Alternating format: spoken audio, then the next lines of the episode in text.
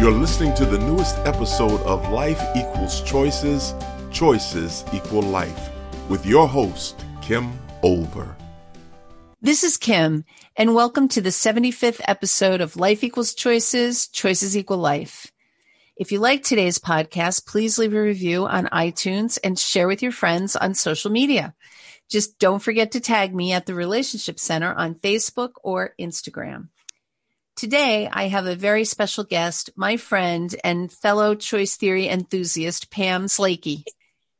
Pam describes herself as first a wife, mother, grandmother, and friend, who is also a cosmetologist of 36 years.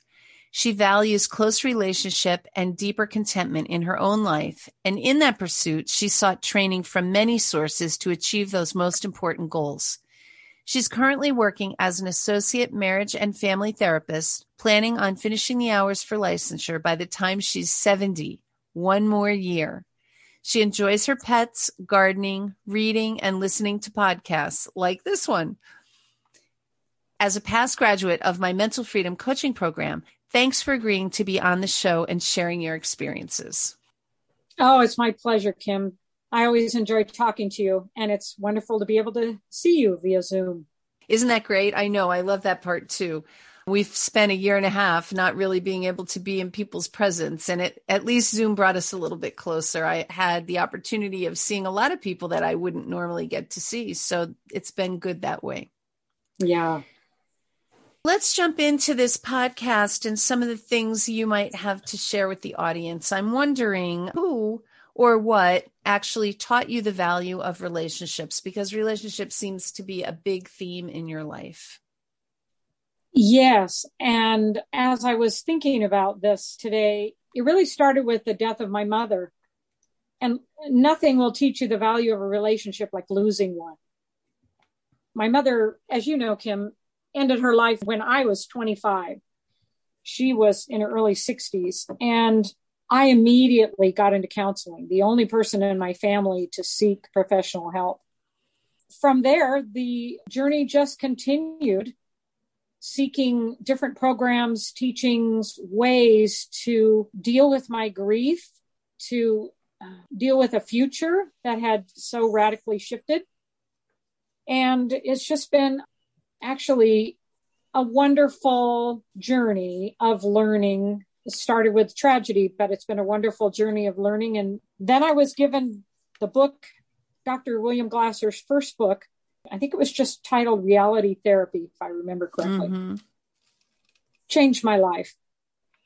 This wow. changed my life. Yeah. That's awesome.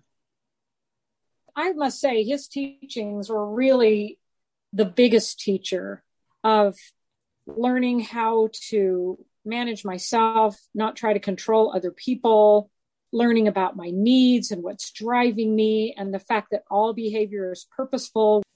What is my purpose? What am I trying to get? It's just such practical wisdom about um, why I do what I do and what do I need, and to realize that there are those factors and I can look at them and learn from them and make choices about them. Great, Pam. I know that when I met you, I think you were a 63 year old cosmetologist studying to be a counselor. And I was just so impressed by the fact that here you were at 63 years old, almost starting over. And I wonder what it's been like to actually realize your dream. Here you are doing counseling something like what five years later six years later pretty amazing. What's that been like for you? Thanks kim. Yeah it actually took me i figured 19 years to get through community college and then regular college and then a master's program and really kind of culminated this year in having a woman in my practice who was suicidal and really working with her and it was so soul satisfying the day she said to me, I don't think I'd be here today if it wasn't for you. Mm. And, you know, I mm. began this journey wanting to be there for people like my mother who didn't have anyone to talk to. She died in 1979 and counseling wasn't, I know there's a lot of stigma today, but it's much better than it used to be. And so there was no one for her and no one really for the family to go to to know how to help her and what to do. And I wanted to be that person. If I could just save one life, it would really kind of redeem that whole tragedy for me. And that really happened this year. I mean, I'm going to continue and it's wonderful to work with people and help them. But that was a much deeper goal within the education that I was able to satisfy. Wow. That had to be really cathartic. I can only imagine. Yeah. Yeah. It has been. So tell the audience about your journey on this mental freedom thing that we did together, the journey we traveled. How has it been being able to access mental freedom? Has that affected your life in any way? Oh, yes. You don't even realize, I didn't realize that I was even in a prison.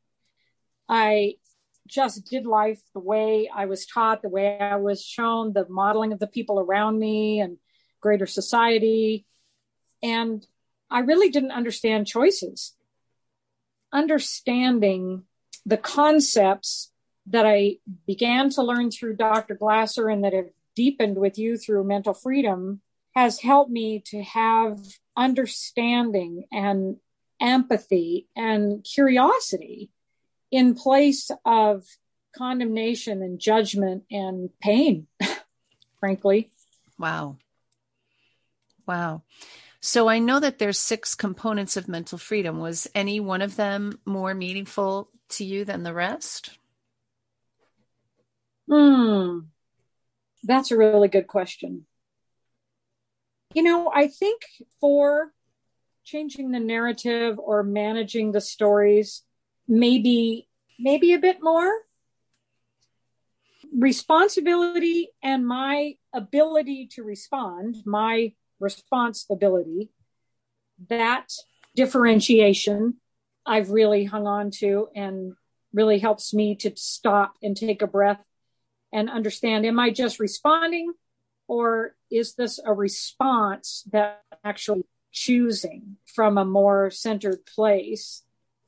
The unconditional trust, both trusting myself and trusting that others are doing the best they can in the moment and remembering that helps me build empathy, well, helps me have empathy for myself and for other people. Uh, choosing to want something versus thinking that I have to do something. I remember just a silly little story, but I was laying in bed one morning and I, I had I had to get up because I was going to walk with my girlfriends. And as was my habit, I was moaning and complaining, one of the seven deadly habits, complaining about getting out of bed. And then I thought to myself, oh my gosh, I want to, I get to. I'm going with my girlfriends, and it's the only time I see them, and I can walk. I've had major spine surgery too, so being able to walk is something that I appreciate.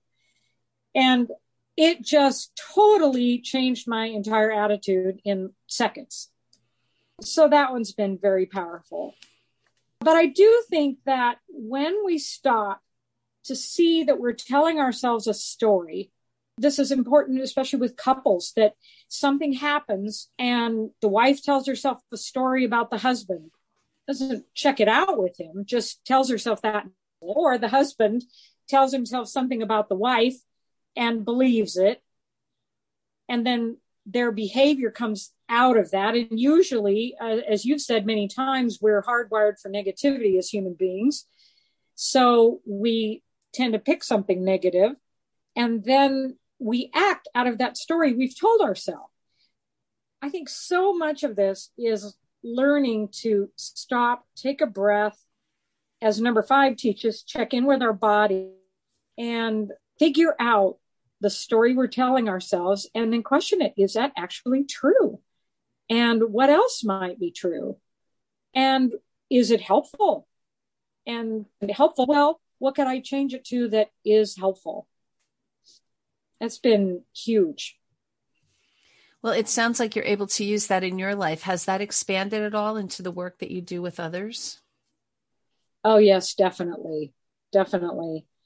I use these skills so much, not in just teaching because people, I think, to learn something really need more of a felt sense of what the counselor or teacher is trying to teach them. And in my therapy practice, I really bring these, embody these skills as I practice them in my own life, then I have them naturally to give away and model, especially in the passion that I have with bringing relationships closer and mending distanced relationships in couples counseling, which I love.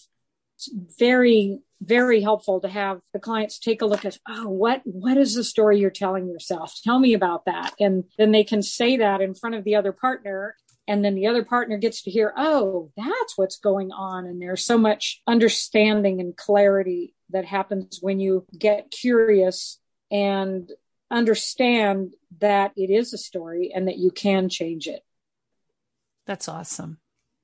So I'm wondering if there's anything else you'd like to share with the audience before we end. We've had our short time together, but there may be something that you want to add to what we've already talked about. We might have missed some things. I don't know. Hmm.